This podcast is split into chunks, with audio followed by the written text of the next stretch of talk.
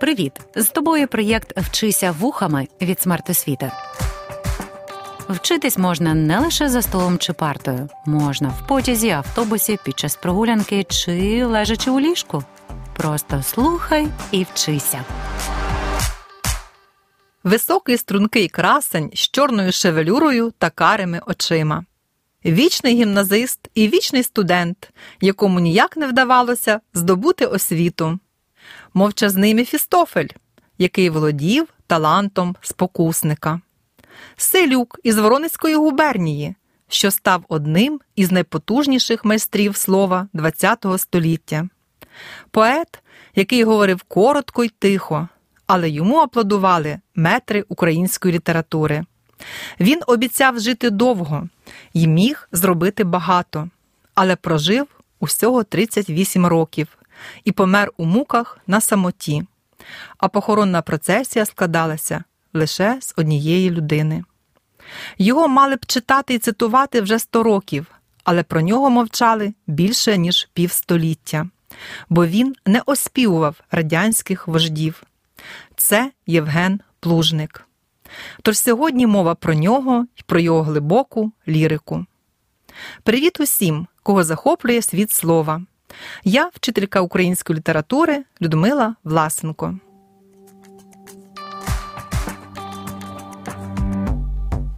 Як так сталося, що народився український поет Євген Плужник у Росії? Адже з'явився він на світ чотирнадцятого грудня тисяча вісімсот дев'яносто восьмого року в слободі Кантемирівка Воронезької губернії. Мабуть, мало хто знає, що Воронеж у минулому був центром українського етнічного краю – Східної Слобожанщини. До речі, псевдонім «Кантемирянин» поет успадкував від назви своєї малої батьківщини. Євген рано залишився без мами. Батько ж віддав його в підлітковому віці до Воронезької гімназії і поселив на квартирі.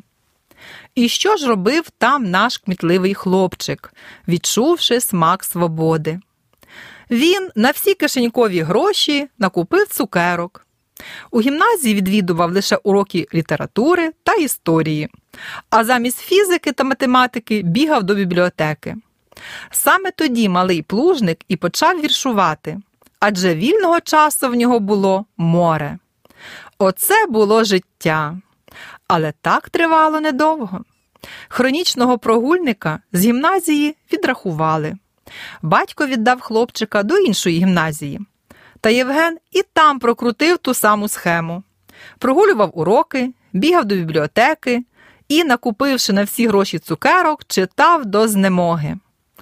Однак з'явилася ще одна залежність – кінематограф. Пізніше це захоплення мало не стало професією Плужника. А за прогули підлітка було покарано. Його знову відрахували. Хлопець виявився рекордсменом у цій справі, бо закінчити йому вдалося аж четверту гімназію. Хоча й там він ігнорував фізику і математику і робив те, що йому подобалося.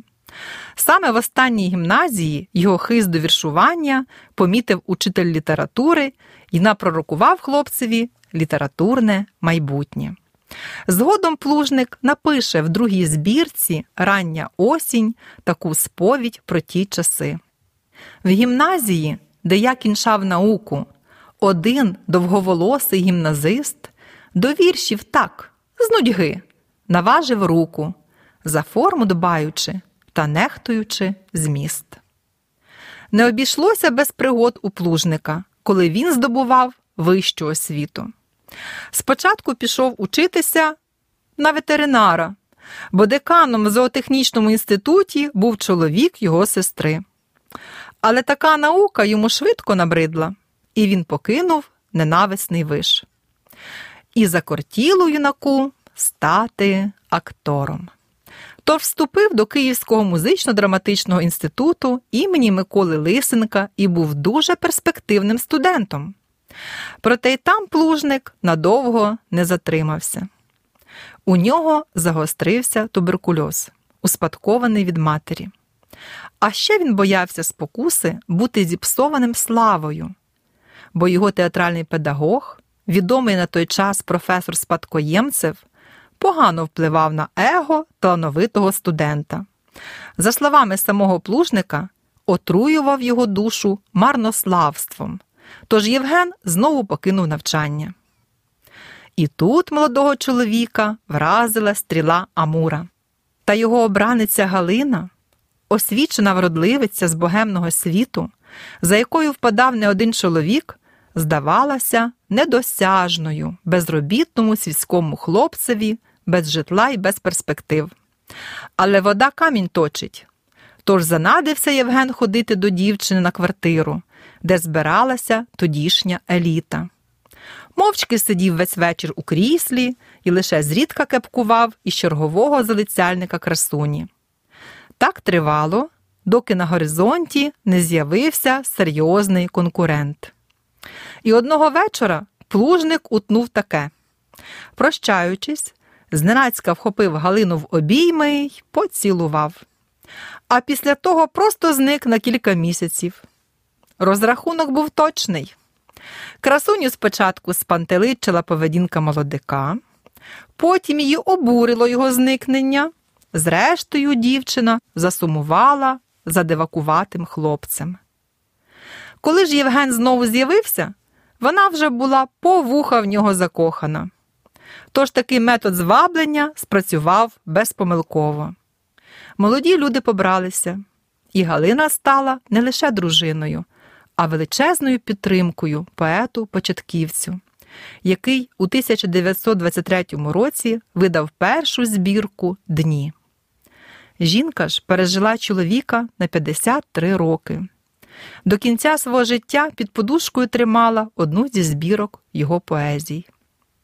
Саме завдяки Галині та її сестрі за кордоном була видана третя збірка «Рівновага» через дванадцять років по смерті поета. Помер же Плужник у тисяча дев'ятсот тридцять шостому році на Соловках, засуджений двома роками раніше разом із Валер'яном Підмогильним та Миколою Кулішем за сфабрикованим звинуваченням. Їм пришили справу про участь у націоналістичній терористичній організації. Поховали поета на табірному кладовищі, а в останню путь Євгена Плужника провів його друг Підмогильний. Від місця поховання не залишилося й сліду.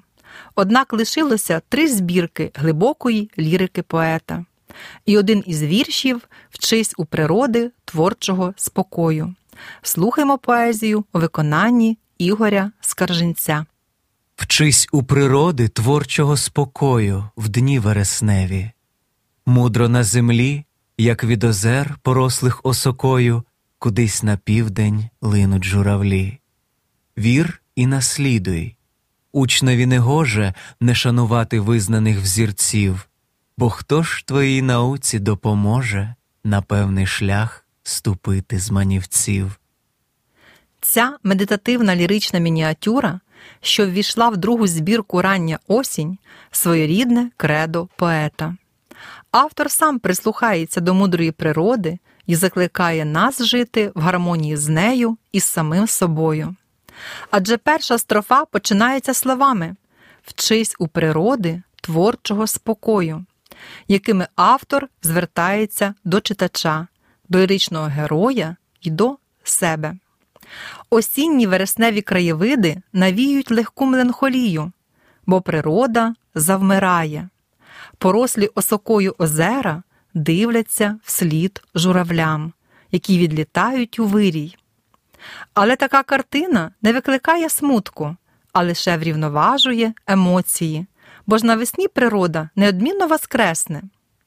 Ліричний герой – сумлінний учень природи, якого автор у другій строфі закликає вірити своїй вчительці і наслідувати її, бо учневі не гоже не шанувати визнаних взірців. Адже навіть наука може помилятися, а природа – беззаперечний авторитет, у ній все мудро й гармонійно. Отже, взірцем і для творчої людини є саме природа. Звернімо увагу на засоби художньої виразності. Творчий спокій, на землі мудро, визнані взірці, епітети. Линуть журавлі, науці допоможе, на певний шлях ступити, метафори. Хто ж твоїй науці допоможе на певний шлях ступити з манівців? Риторичне запитання. Антоніми «певний шлях» і «манівці» підсилюють повчальний зміст поезії. Звукопис у першій строфі. Алітерація «р» в поєднанні з асонансом «о», «е», «и» відтворює картину вересневих днів. Осінь, як пора зрілості, символізує зрілість людини. Євген Плужник у поезії «Вчись у природи творчого спокою» возвеличує гармонію природи й людської душі, внутрішню рівновагу зрілої особистості.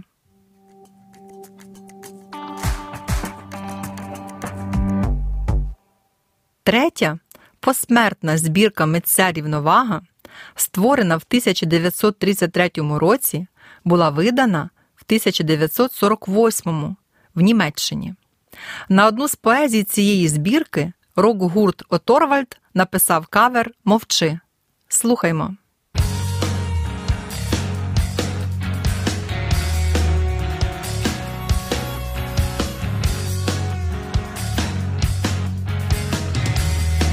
Мовчи, я знаю за всіма словами.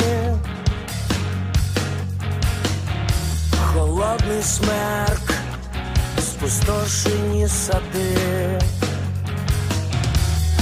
Це наша пристрасть стала поміж нами. Нас розлучаючи назавсігди. Друже мій, останні трачу сили. В країні ті, уявні живучі.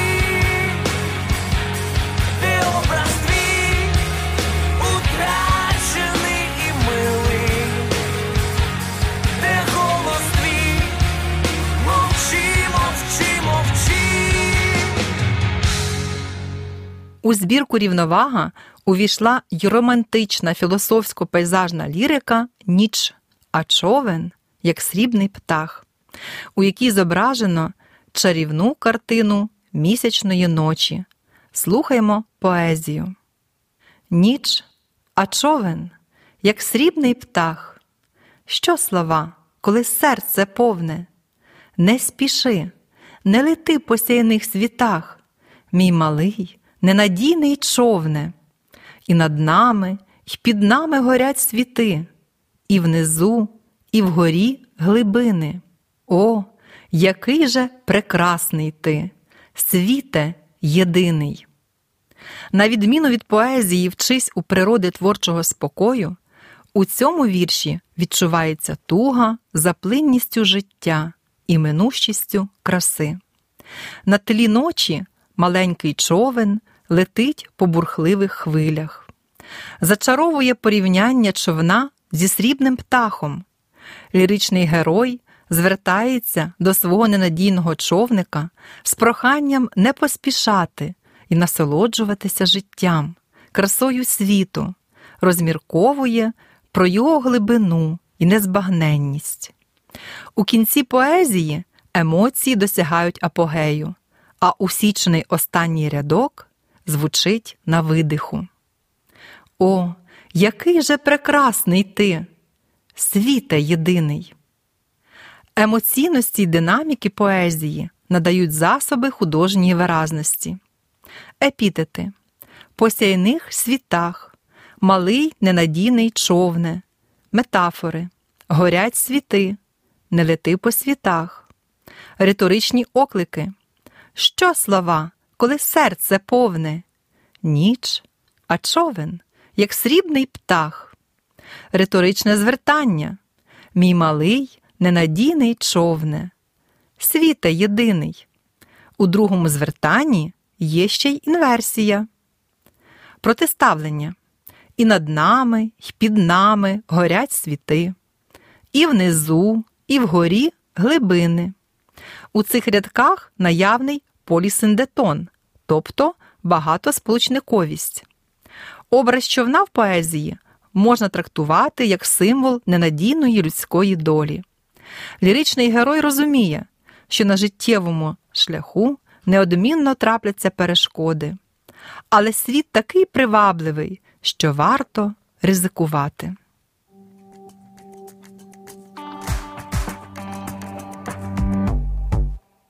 Євген Плужник ніби передбачав свою долю, бо ж його човен розбився об сталінську тоталітарну машину. Але по митцю залишилася глибока лірика, яка змушує замислюватися над крихкістю світу і минущістю життя.